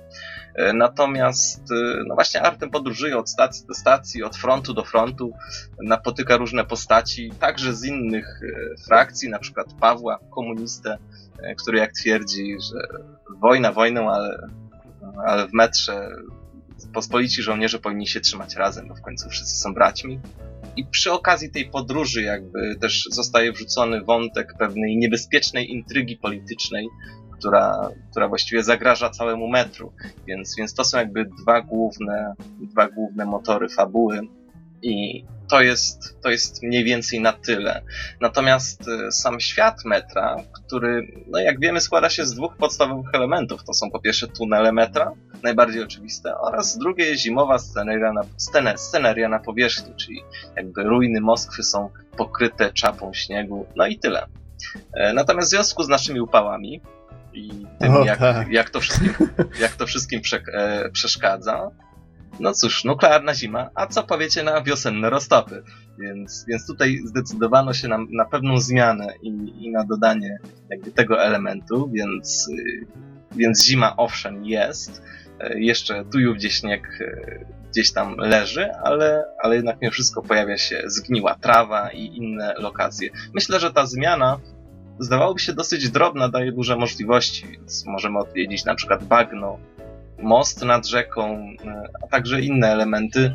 E, możemy na nie spojrzeć po prostu troszeczkę z innej perspektywy i dzięki temu można, można było w poziomach trochę więcej detali zawrzeć. Poza tym zwiedzimy także pewne zabytki moskiewskie, które są bardzo znane, więc myślę, że niektórzy będą wyjątkowo zadowoleni. Natomiast e, same stacje, Oczywiście z pierwszej części gry również się kojarzymy i pamiętamy, że przeważnie były to tunele po prostu pełne zziębniętych ludzi, E, i, i jakichś takich e, improwizowanych spelunek. I właściwie na tym, na tym cała rzecz się kończyła. Natomiast e, z dużą radością zaobserwowałem, że w drugiej części gry i tutaj postanowiono coś zmienić, a raczej dodać. I tak też jedna ze stacji, która najbardziej zapadła ich w pamięć, takich jakby nowych pomysłów, konceptów, to po prostu zatopione tunele i taka rybacka wioska, e, która w środku tych, tych zatopionych tuneli się znajduje i gdzieś tam żyje sobie troszeczkę zupełnie innym życiem. E, tak samo zajrzymy na pewne targowiska, nawet do teatrów i obejrzymy przedstawienie, a raz do, nawet do domów publicznych. Więc tutaj, tutaj naprawdę bardzo mi się podoba, że setting został wzbogacony o nowe elementy i tym samym wzbogaca świat, który, no powiedzmy sobie szczerze, materiał, który był w pierwszej części gry użyty, był bardzo dobry. I nawet y, myślę, że dobrze sobie twórcy poradzili, ale jednak mimo wszystko myślę, że mógłby być niewystarczający na drugą grę. I dlatego cieszę się y, z tej zmiany. Poza tym poza tym eksplorowane są zupełnie nowe wątki, czyli na przykład życie społeczne, a nawet kultura i sztuka. E, bardzo interesował mnie wątek starej i nowej sztuki. E, starej, czyli przedwojennej i nowej, czyli tworzonej w metrze. Otóż e, jest taka jedna stacja teatralna, w oryginale teatralna, w której odbywają się występy i nawet na przykład mamy okazję posłuchać krytyka, który za to, że mówi prawdę jest wyśmiewany przez wszystkich i niedoceniany, ale, ale on z kolei jest surowy właśnie dla, dla, dla tych wystąpień i aktorów, którzy występują w metrze. E, z kolei też dosyć interesujący jest, jest właśnie wątek e, żołnierzy, tych właśnie ten, o, których, o, o którym wspomniałem, czyli żołnierzy z innych frontów, jak oni się do siebie mają, czy mogą sobie ufać, czy sobie ufają.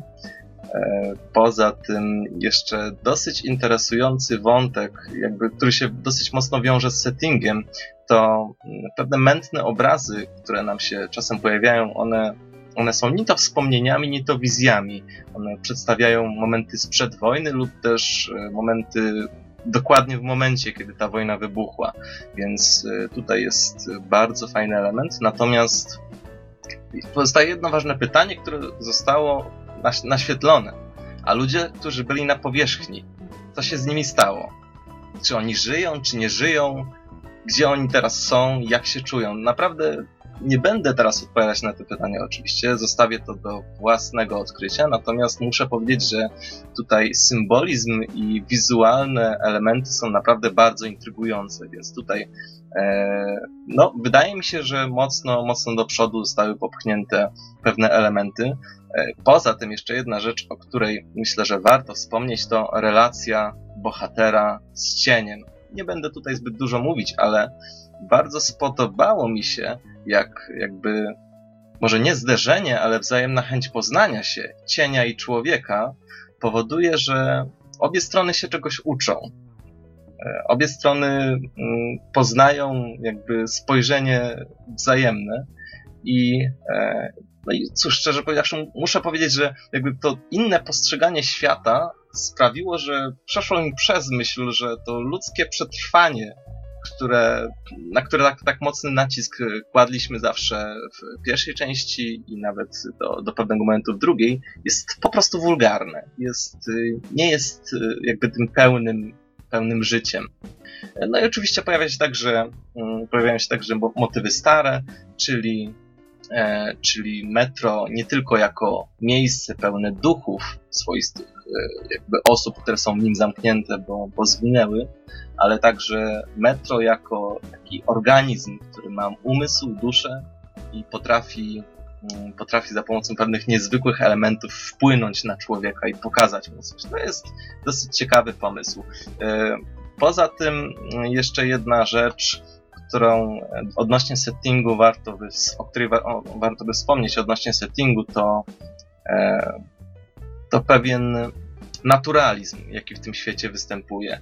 E, tutaj już w pierwszej części mieliśmy do czynienia z tym frontem, czyli komunistami i nawet z nazistami, e, natomiast tutaj, tutaj z kolei jest to kolejny punkt, w którym twórcy idą krok dalej, dlatego że E, dlatego że poznajemy nazistowskie jakby badania ludzi, a nawet e, jesteśmy w obozie śmierci. Więc, więc to jest myślę, że dosyć kontrowersyjny temat. On nie został zakreślony jakoś specjalnie makabrycznie, ale jednak mimo wszystko sama myśl, że on się pojawił, że go zobaczyliśmy i, i że postacie tak, a nie inaczej na niego reagowały, to jest jednak mimo wszystko mocny przekaz. Każdym razie świat, tak jak powiedziałem, jest głębszy, jest bardziej naturalistyczny, w dodatku jest dosyć brutalny i niejednoznaczny moralnie nie wiemy komu ufać e, i kogo słuchać. Ja osobiście nie ufałem nikomu. nikomu. Jeśli ktoś zapraszał mnie do stołu, e, to ja tylko się niecierpliwie rozglądałem z myślą, że ja chyba już powinienem iść, no bo wiecie, podróż i tak dalej, tam wódka, dobra, fajnie, ale ja już muszę iść. Więc, więc tak to wyglądało i e, także mocniej zarysowana jest ta, ta swoista niezwykłość e, i symbolizm, który w pierwszej części wprawdzie się pojawiał, ale dosyć słabo zarysowany. On nie był jakby głównym wątkiem. Tutaj, tutaj jest tego e, znacznie więcej. Jeśli są jakieś pytania odnośnie settingu i fabuły, to bardzo chętnie przyjmę, dlatego że teraz e, przejdę do kolejnych zagadnień. Ja mam jedno pytanie, ale nim je zadam, to e, zastanawiam się, czy po tym rozwiniętym e, opisie fabularnym surfer trochę bardziej się zachęciłeś do fabuły, czy, czy nadal cię to nie przekonuje? Znaczy wiesz, klimaty są ogólnie ciekawe. Mnie bardziej po prostu ta gra. Znaczy, ja, ja miałem okazję grać tylko w Metro 2033. 2033 I mnie jakoś ta gra nie przekonała gameplayowo, w sensie wydała mi się zbyt taka mm, typowa, taka zwykła. A jeżeli chodzi o sam setting, to y, tego typu klimaty są jak najbardziej ok, więc y, tu, tu, tutaj bardziej mnie zastanawia, czy ta druga część ma coś do zaoferowania właśnie od strony gameplayowej, bo jak rozumiem i pewnie fabularnie i klimatycznie jest y, wszystko na swoim miejscu. Mhm. To ja może dodam swoje 5 groszy, że mnie akurat klimat pierwszego metra bardzo podpasował i bardzo mi się podobają te klimaty właśnie, no postapokaliptyczne może to nie jest najlepsze określenie, ale tworzone przez rosyjskich twórców. Oni potrafią jakoś tak pokazać, czy to w Stalkerze, czy Stalkerze, ja zawsze wymawiam Stalker, czy w Stalkerze, czy właśnie w metrze, jak pokazują zwykłą grupkę ludzi siedzących przy ognisku, grających na gitarze i śpiewających po rosyjsku, albo jedzących, nie wiem, fasolkę z puszki. Mam czasem wrażenie, że Amerykanie nie potrafią pewnych rzeczy pokazać tak, tak swojsko, tak, tych klimatów właśnie wschodnich, jak, jak Rosjanie, czy, czy właśnie Polacy też, powiedzmy, Wiedźmina nikt mm-hmm. tak by nie zrobił Wiedźmina jak Polacy, nie? Tak właśnie, samo... właśnie o to chodzi, że to, to właśnie miałem przytoczyć od razu y, przykład Wiedźmina, przepraszam, że ci wszedłem w słowo, ale właśnie y, ta swojskość i to nawiązanie do różnych legend i tak dalej. Przecież wiadomo, że y, poza Polakami praktycznie nikt tego nie zrozumie.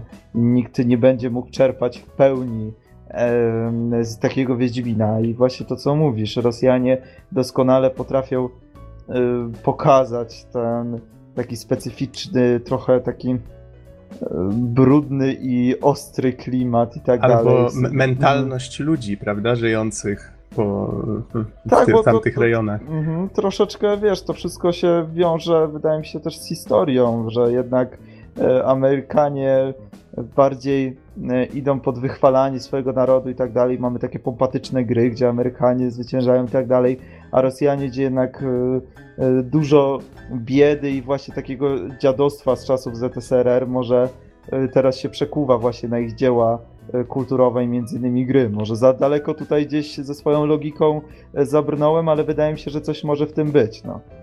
Mhm. Ale to przejdźmy już może do, do tego pytania, które chciałem ci zadać. Y, wspominałeś tutaj o metrze jako o bohaterze, tak? Czyli, że sama lokacja jest już bohaterem. To jest fajna myśl, zgadzam się z tym. I przypomniałem sobie te takie fajne fragmenty z metra 2033, gdzie pojawiały się anomalie, tak jakby wyciągnięte ze Stalkera, tak, że coś dziwnego się działo, jakieś takie nie do końca wytłumaczalne, czy właściwie w ogóle niewytłumaczalne, paranormalne rzeczy, że powiedzmy wisi coś dziwnego w powietrzu, jak się zbliżymy, to nas rozerwie na strzępy, albo coś w tym rodzaju. Czy tutaj też wracają takie, takie atrakcje? E, to znaczy, wszelakie anomalie w postaci na przykład różnych zwierząt, bestii czy innych jakichś organizmów, owszem, wracają i to w stylu najlepszym, czyli oryginału. Zaryzykuję to stwierdzenie. Natomiast poza tym, tak jak wspomniałem, dużo jest elementów niezwykłości związanych z pewnymi wizjami, e, z pewnymi wspomnieniami nawet bohatera. Znaczy, nie wiem, nagle idziemy przez, przez opuszczone podwórko zniszczonej kamienicy i nagle widzimy plac zabaw który jest piękny i słoneczny. Oczywiście to moment nie trwa długo i wkrótce wracamy do brutalnej rzeczywistości, więc tutaj, tak jak powiedziałem już wcześniej, więc myślę, że nie będę na ten temat już dużo mówić, y, ten element y, niezwykłości związanej z tymi jakimiś majakami, y, wizjami, snami jest dosyć mocno, mocno rozwinięty. I to nie dotyczy wyłącznie głównego bohatera, ale tak jak powiedziałem, tutaj jeden z takich naj, najmocniejszych moim zdaniem fragmentów jest, jest jakby poruszenie tematu ludzi, którzy zginęli w tej katastrofie nuklearnej, co się z nimi stało, gdzie oni są i jak się czują. Tutaj nie mogę więcej mówić, bo to zepsułoby po prostu odkrycie tego, ale, ale tak, no odpowiadając na twoje pytanie, tak. Mhm, okej. Okay. A oprócz tego w notatkach mam jeszcze dział, który się nazywa To samo co zawsze. E, I, e, to, znaczy? to, jest, to są pewne moje wątpliwości, które, które miałem już w pierwszej części i które właściwie nie zmieniły się i w drugiej. Otóż e, świat przedstawiony metra, ten świat zrujnowany, ten na powierzchni, nie przypomina ruin współczesnego świata. To jest raczej świat lat 60., 70., najpóźniej 80. E, natomiast jakoś, jakoś troszeczkę nie przemawia do mnie, że to, to, że to jest świat e, zrujnowany w 2013 roku. Nie wiem, być może jest to tylko, tylko moje wrażenie, natomiast ono, ono dalej jest, tym bardziej, że płaskie monitory tu i gdzie możemy spotkać, także i jakieś ruiny bankomatów, ale jednak mimo wszystko cały ten świat nie wygląda jak ruiny współczesności. Poza tym e, neonaziści, no tak o nich w sumie można powiedzieć, i komuniści, to jest jeden z poważniejszych zarzutów z mojej strony. Oni w świecie gry idealnie w skali 1 do 1 kopiują e, jakby Rosję i trzecią Rzeszę z II wojny światowej. E, no a jednak mimo wszystko wiemy, że coś takiego nie mogłoby mieć miejsca. E, przecież Rosjanie, którzy, e, którzy właśnie należą do tej Rzeszy, bo to są przecież Rosjanie, nazywają siebie jedne się nazywa na przykład Hans, drugie jakoś inaczej.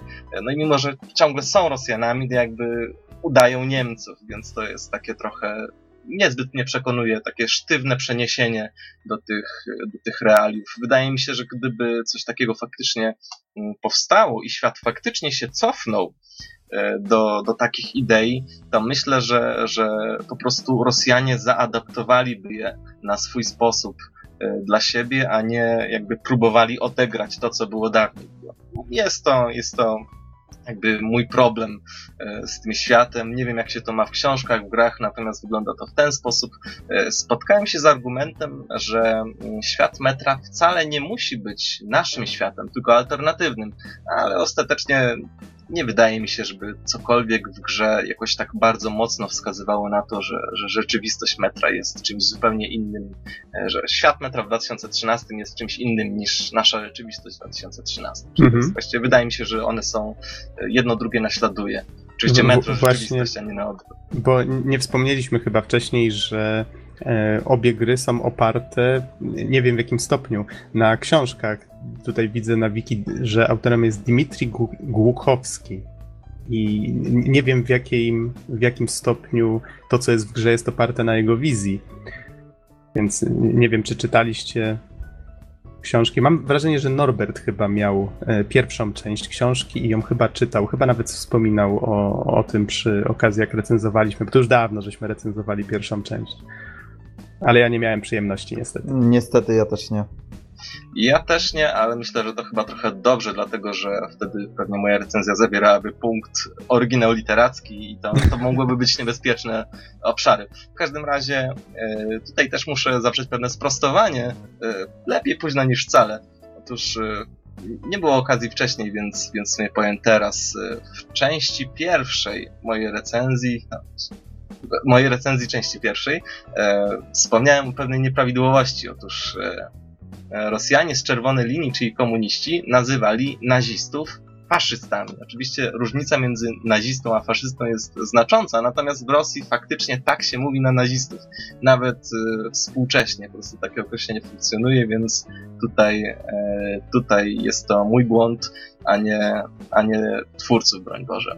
E, poza tym, jeśli wszyscy kojarzyliśmy z e, części pierwszej bohatera, który jest niemy, który nigdy nic nie mówi, tutaj ten stan wciąż e, funkcjonuje.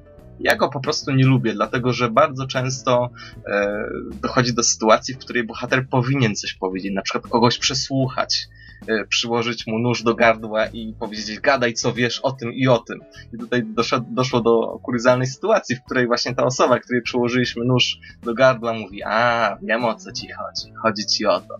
No bardzo dobrze, ale, okay. ale no, po prostu wydaje mi się, że ten jakby to podejście jest trochę nieracjonalne i jakby stwarza więcej komicznych sytuacji niż, niż korzyści.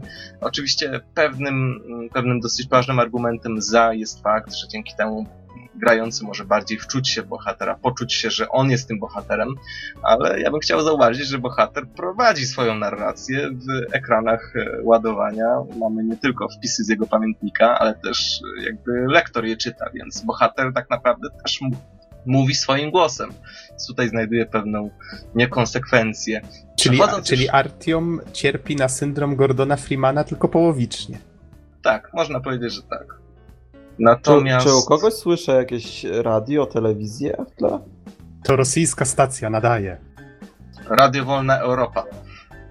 W każdym razie, pewnie przechodząc do czegoś, na co pewnie czekacie, e, to kwestia gameplayowa. Otóż na dobrą sprawę Metro Last Light to wciąż jest stare, dobre metro, przynajmniej dla mnie dobre metro, czyli strzelanka z mocnym akcentem na skradanie się, oszczędzanie amunicji i różnych zasobów, między innymi na przykład filtrów. Oczywiście poziomy trudności można swobodnie sobie dostosować nawet do żywszej akcji, więc tutaj nie ma żadnego problemu poziomy, można powiedzieć, są podzielone na takie quasi sekcje, czyli na przykład mamy jakiś posterunek przeciwnika albo stację, e, no i jakby na takich pierwszym posterunku tej, tej jakby większej bazy e, możemy się na przykład przekraść albo wszcząć alarm strzelając wprost i całkowicie otwarcie. Wtedy najczęściej, wtedy najczęściej dochodzi do ciężkiej walki, bardzo często na przykład z opancerzonymi przeciwnikami, więc tutaj nie jest to łatwa sprawa. E, ale przechodząc do kolejnej części, no, tam nikt nic nie słyszał, prawda, więc dalej mamy ten wybór, czy chcemy się skradać, czy nie. Więc tutaj jakby ten, ten schemat poziomów y, dominuje, no i gra wyraźnie zachęca na to, żeby, do tego, żeby, e, żeby się skradać. Ja osobiście wolałem nie zabijać, jeśli nie miałem ku temu jakiegoś ważnego powodu, na przykład nie dało się inaczej przejść. E, więc tak to wygląda. E, natomiast niektóre elementy oczywiście są dynamiczne i są bardzo fajnie budowane. Na przykład wyobraźcie sobie klasyczny pędzący pociąg, wzdłuż którego musimy iść, albo jakąś wielką bitwę. No, tego typu elementy też się znajdują i są zarysowane naprawdę bardzo przyjemnie. Więc czuć, te, czuć dynamikę e, intensywnych sytuacji, ale jednocześnie czuć też pewien spokój, czy wręcz niepokój pustych tuneli, przez które musimy przejść. Przeciwnicy oczywiście to zarówno ludzie opancerzeni czy nieopancerzeni, strażnicy, inne tego typu postacie, a także bestie, które przeważnie występują nad, nad metrem, czyli na powierzchni. E, I tutaj dalej twórcy, jeśli chodzi o inne elementy, kontynuują, można powiedzieć, ten swoisty spadek z części pierwszej, czyli nadal e, przedwojenne naboje są gotówką, za którą możemy coś kupić. E, bronie oczywiście także są, no można powiedzieć, improwizowane, składane raczej w metrze. Oczywiście jest również Kałach, słynny, ceniony za niezawodność. Hmm, e, no czy, i... czy, nadal naboje przedwojenne, te, które jednocześnie służą za walutę, można ich nadal użyć w broni, żeby mieć y, lepszą, tam nie pamiętam, czy to była celność, czy siła uderzenia, tak? Tak, to była zarówno celność, jak i siła i tutaj nic się nie zmieniło. W każdej chwili możemy to zrobić, chociaż szczerze powiedziawszy nigdy e, w całej grze nie użyłem tej opcji, więc, ale nie grałem na jakimś bardzo mocnym poziomie trudności. Czyli myślę, oszczędzałeś, mogłeś powiedzieć, że oszczędzałeś kasę oszczędzałem kaszę, kasę i amunicję, i kaszę też. więc, więc wszystko się zgadza. Poza tym te improwizowane bronie, które możemy gdzieś dorwać, możemy także przerobić, czyli zamontować na przykład inny celownik, domontować tłumik. Tutaj mamy takie, e, takie możliwości. E, a oczywiście wpływa na pewien, e, że tak wyrażę, performance danej broni, czyli celownik laserowy, wiadomo, wspomaga celowanie, tłumik zmniejsza, zmniejsza jakby rażenie, ale zmniejsza też poziom hałasu i tak dalej, i tak dalej, więc, więc tutaj mamy też taką możliwość. E, poza tym oczywiście jest to klasyk też w wykonaniu metra, że możemy podróżować zarówno na powierzchni i w tunelach, to jest wszystko e, ustalone fabularnie, ale, ale takie elementy też się odbywają na powierzchni. Koniecznie musimy posiadać maskę gazową, jest to, jest to mus, inaczej bohater się udusi. E, Czy tutaj... to nie nazywało się po polsku maska przeciwgazowa? A to zależy. Okay. E, tak mi się przynajmniej wydaje, że różnica nie jest duża. Jeśli jest, no to przepraszam wszystkich polonistów, którzy, którzy teraz nas słuchają, ale myślę, że, że chyba nie jest tak źle. Mój nauczyciel, razie... mój nauczyciel przysposobienia obronnego chyba by się z tobą tutaj sprzeczał w tym temacie, ale okej. Okay. No, jako że nie jestem ekspertem od masek e, wszelkiego rodzaju, to, to, to oddaję honor. W każdym razie, mm, w każdym razie pojawił się bardzo fajny detal. Otóż maska, oprócz tego, że może pęknąć, to jest też mechanika znana z pierwszej części, może też się nieco ubrudzić. Na przykład e, chlapnie coś w nas, e, albo, albo pojawi się jakiś inny element, który po prostu zaburza nam wizję. Po prostu możemy tę maskę przetrzeć ręką. Do tego jest przycisk specjalny, chyba ten sam, co, co właśnie maska E, I, I, właśnie to jest taki fajny detal. Natomiast wciąż pojawiają się, pojawia się kontrola, którą znamy z pierwszej części, czyli e, inną funkcję ma naciśnięcie przycisku, a inną z kolei jego przytrzymanie. I tutaj na przykład wciśnięcie R powoduje, że przeładowujemy broń, a przytrzymanie R powoduje, że e, ładujemy do niej przedwojenną amunicję. A, pamiętam, że to samo było w poprzedniej części i wiele osób to krytykowało, bo czasami nieświadomie, tak, ładowało tą lepszą amunicję i traciło pieniądze w ten sposób. Tak. Czy w tym przypadku to nadal sprawia problemy? Ja muszę powiedzieć, że przede wszystkim twoje pytanie jest trochę źle zadane, dlatego że jak, jak podkreślałem to już w recenzji pierwszej gry i to w ogóle nie sprawiało żadnych problemów. Właściwie uznałem sam pomysł za bardzo, bardzo kreatywny i interesujący. E, tak samo jest tutaj i tak samo nie sprawia mi żadnych problemów, więc tutaj nic się nie zmieniło. Jak dla mnie jest to, jest to dobre rozwiązanie, które po prostu jest. Okej. Okay.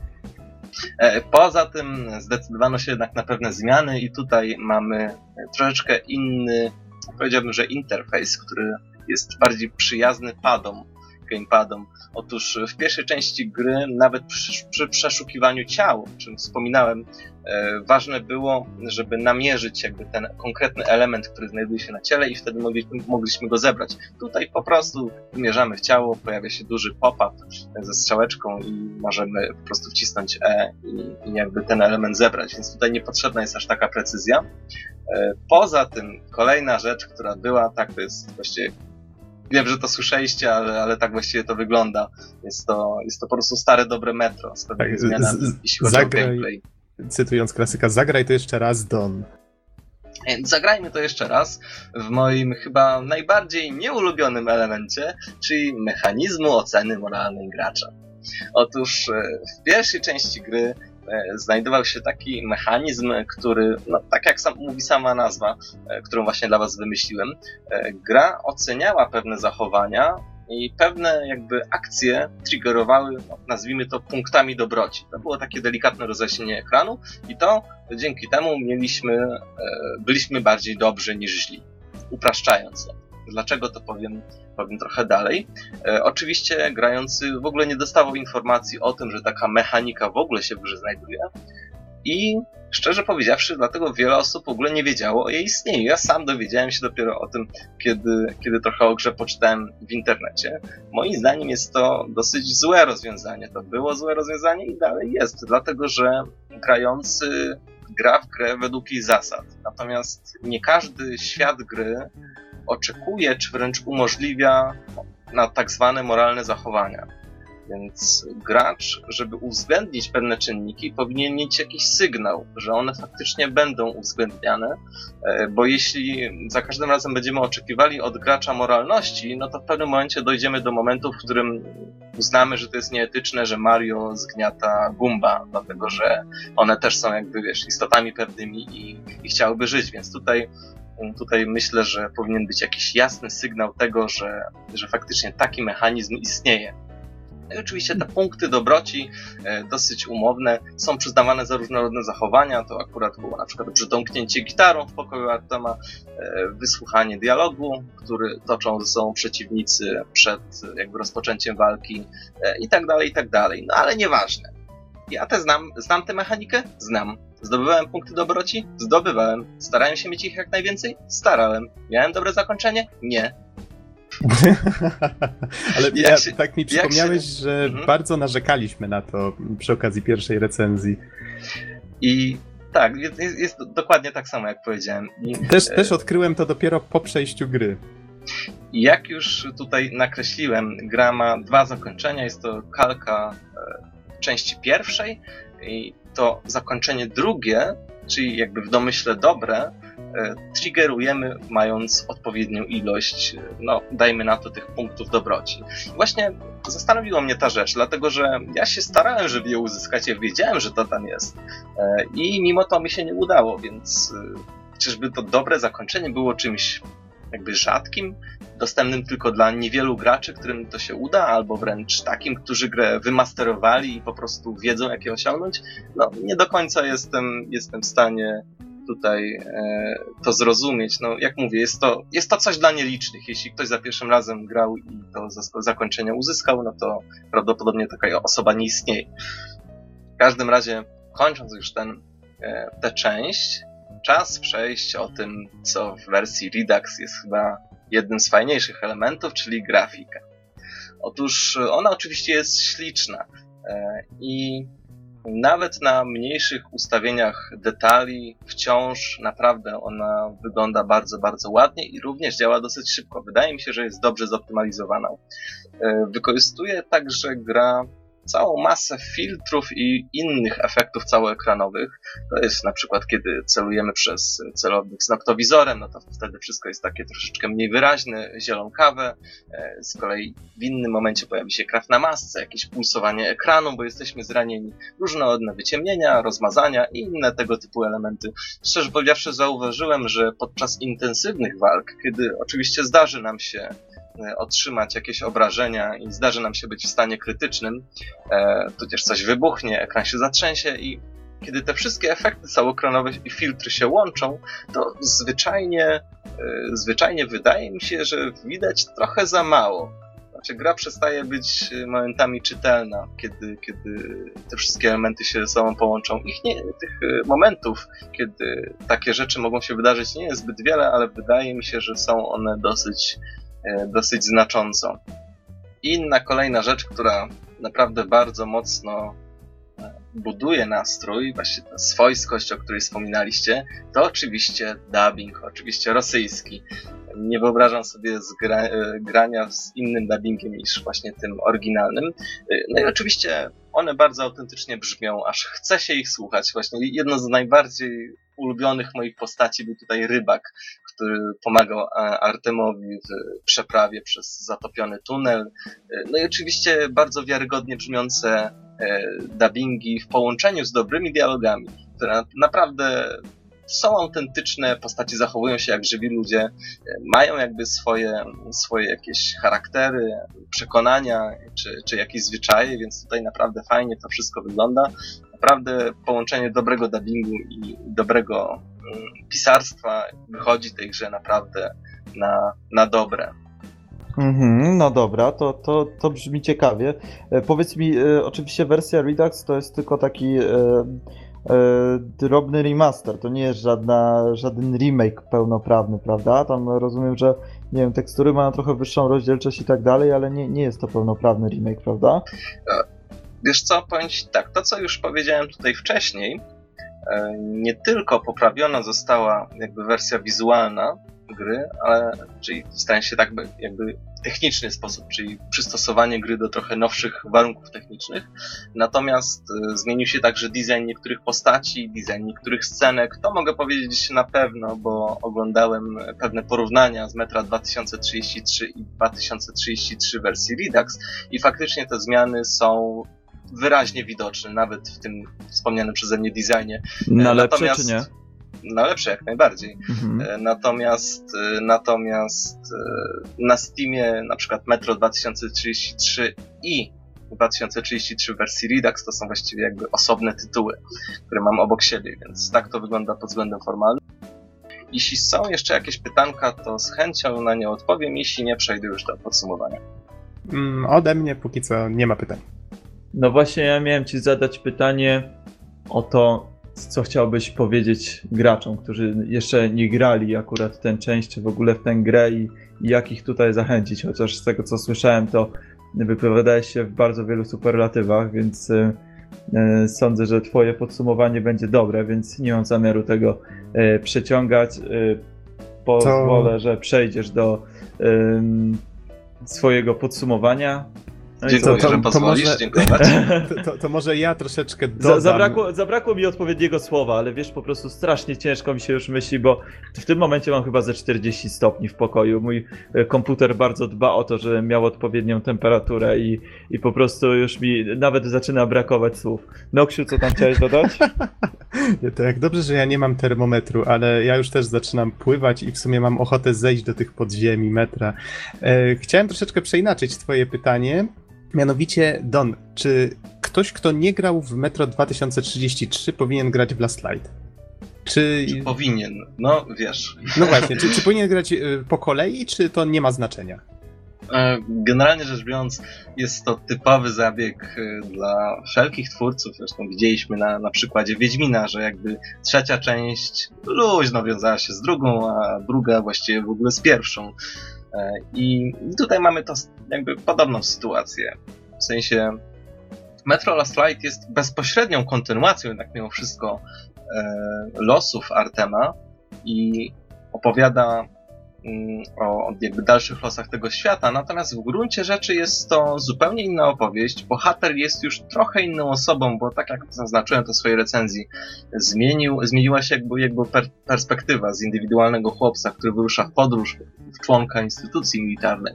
Więc tutaj jest zupełnie inna rzecz z indywidualnego przetrwania w intrygi polityczne wręcz, a raczej przyglądaniu się im. Więc, więc tutaj, mm, pomimo tego, że jest to jakby jedna historia, one są dosyć jakby mocno rozdzielone na te pewne rozdziały, jeśli potraktujemy pierwszą część jako pierwszy rozdział, tutaj mamy rozdział drugi.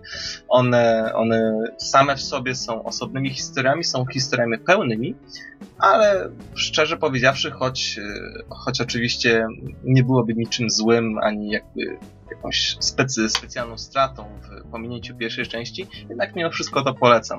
Dlatego, że, dlatego, że no jednak mimo wszystko lepiej chyba jest znać, znać jakby całe, całe, całą historię, to, co twórcy mają do zaoferowania. Chociaż tak jak powiedziałem, można zacząć od części drugiej spokojnie. Mhm, okay. No dobra. Mhm, no to w takim już... razie przechodzimy do podsumowania, tak? Tak, ma maestro podsumowuj. Tum, tum, tum. E, fajny jingle. Tak, jest fajny. E, więc e, Metro Last Light jest. Ja nadal tylko słyszę głosy, to jest, to jest dziwne, więc. Wiesz, surfer, takie rzeczy się leczy, ale. Wiesz, to chyba kolejny, kolejny problem z przegrzaniem, ale tylko od Dona słyszę głosy, to jest dziwne, ale dobrze, dobrze. Nie, nie, nie przeszkadzajmy w takim razie. Słuchamy podsumowania. Ja szczerze powiedziawszy, muszę powiedzieć, że u mnie nie ma żadnych głosów dodatkowych. Nikt nic nie mówi oprócz mnie, ale muszę powiedzieć, że w świecie metra e, głosy potępionych dusz są jak najbardziej normalną rzeczą, więc, A, tutaj nie, nie, masz się czym martwić. Mogło być gorzej. Cieszę się, że razie... nie mówią do mnie po rosyjsku, wiesz, to przynajmniej tyle dobrego. W każdym razie e, Metro Last Light jest właściwie starym, dobrym metrem, które pod względem gameplayu niewiele różni się od oryginału. E, przepraszam porusza... bardzo, przepraszam, mamy nagrodę dla osoby, która jako pierwsza poda w komentarzu ile razy Don powiedział, że Metro Last Light jest starym, dobrym metrem. Nie wiem, jaką jeszcze nagrodę, ale coś Chyba zrobimy zrzutka. No mi się wydaje, że ze cztery naliczyłem, ale, ale Don, się mylę. Don, nie, Don nie podpowiadaj, bo surfer funduje nagrodę. E, no, ale jak tak mi się wtrącacie, to muszę zaczynać wątek jeszcze raz. Więc, e, więc tak, jest i tutaj wykropkowane, dlatego, że e, podejmuje oczywiście tę samą tematykę co część pierwsza, tylko troszeczkę inaczej sprofilowaną. E, gameplay wygląda bardzo podobnie, natomiast dodano zostało parę elementów, w tym na przykład w sumie walki z bossami, to też jest takimi raczej mini-bossami, ale jednak mimo wszystko one istnieją, jest jakaś bestia powiedzmy, która, która nagle, z którą musimy się zmierzyć na jakiejś arenie lub pseudoarenie, żeby przejść dalej. To, to są takie elementy, które, e, które też się pojawiają i są pewnym jakby odskocznią od tego, co, co mamy zazwyczaj. Jeśli chodzi o fabułę, e, to raczej jest to, jest to coś na poziomie pierwszego metra, e, natomiast co mnie bardziej interesowało to setting i świat, który został rozwinięty, to dodatkowe tematy, które zostały poruszone, no i szczerze powiedziawszy w metrze pierwszym wielu rzeczy nie widzieliśmy. Tutaj mamy całkowicie nowe rzeczy, możemy być w teatrze, możemy pobawić się na targu i tak dalej, i tak dalej, więc jakby zostane, zostały pokazane nowe twarze tego świata, e, w tym także tego na powierzchni i to jakby było tym, co mi się najbardziej podobało. Jeśli chodzi o grafikę wersji Redux, to również jest bardzo dobrze, a rosyjski dubbing sprawia, że czujemy się swojsko i wśród swoich. Więc mówiąc krótko, polecam. Jeśli lubiście część pierwszą, to zdecydowanie będziecie zadowoleni e, częścią drugą. Surfer wyraźnie zareagował na określenie Rosjan mianem swoich. Tak, tutaj może już nie wchodźmy w takim razie w, w polityczne zawiłości, ale, ale wiem, co miałeś na myśli, okej. Okay. Przyjaciół za wschodniej granicy. Oczywiście, tak. Do przyjaciół, przyjaciół. Moskali. E, From Russia with Love. Dobrze, panowie, bardzo miło się nagrywało, e, chociaż e, mamy niezbyt fajny klimat, no ale taki Och. mamy klimat. Więc- przykro nam taki, sorka, taki mamy klimat. O, Dokładnie, więc e, jeżeli gadamy głupoty, to sorry, ale taki mamy klimat i niestety tak to będzie wyglądać jeszcze przez najbliższy tydzień. Taki mały Panowie. podcast. Naprawdę, o mój Boże, jeszcze tydzień, nie. Bardzo wam dziękuję za dzisiejszy podcast. Ym, Nie wiem, czy macie jeszcze coś do dodania, czy chcecie się już pożegnać ze słuchaczami. Ja ze swojej strony dziękuję bardzo i do następnego. Dziękujemy Hej, hej. bardzo. Do usłyszenia.